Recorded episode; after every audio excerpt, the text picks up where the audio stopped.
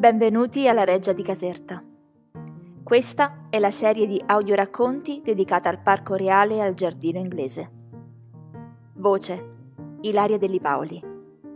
Nella fontana di Diana e Atteone giungono impetuose le acque dell'acquedotto Carolino, dopo un dislivello di 80 metri.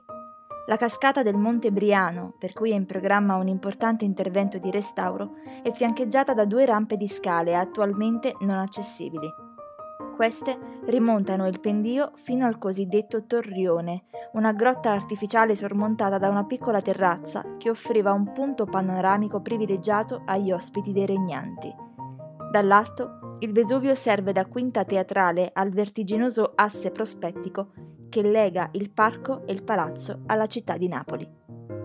Il bacino in forma di ellissi della fontana di Diana e Atteone è delimitato da finti scogli, realizzati con un composto di detriti di tufo e malta pozzolanica, a cui si aggiungono sabbie ferrose e lapilli. La vasca ospita un gruppo scultoreo di grande effetto scenografico, ma costituisce anche uno snodo tecnico importante nella gestione delle acque dell'insieme del complesso. Da qui partono infatti varie tubazioni che convogliano l'acqua verso le diverse parti del parco e verso il palazzo. Altre ancora portano l'acqua alla colonia e al setificio di San Leucio, un esperimento sociale e produttivo voluto da Ferdinando IV a cui è dedicato un altro podcast. Le sculture che animano la vasca mostrano un episodio della mitologia classica, descritto da Ovidio nelle Metamorfosi. Due folti gruppi di statue narrano la vicenda di Diana e Atteone. Atteone, a sinistra, fugge dopo aver sorpreso Diana al bagno e violato involontariamente la sua sacra intimità. Nel gruppo di destra, la rabbia della dea crea scompiglio tra le ninfe che la circondano.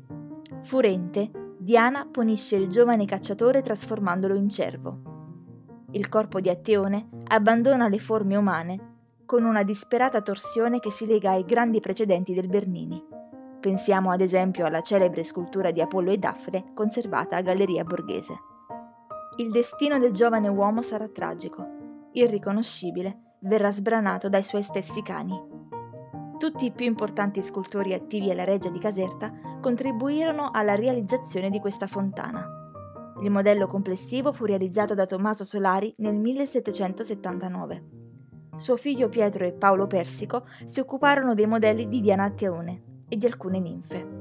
Altri elementi furono realizzati da Angelo Brunelli ed Andrea Violani.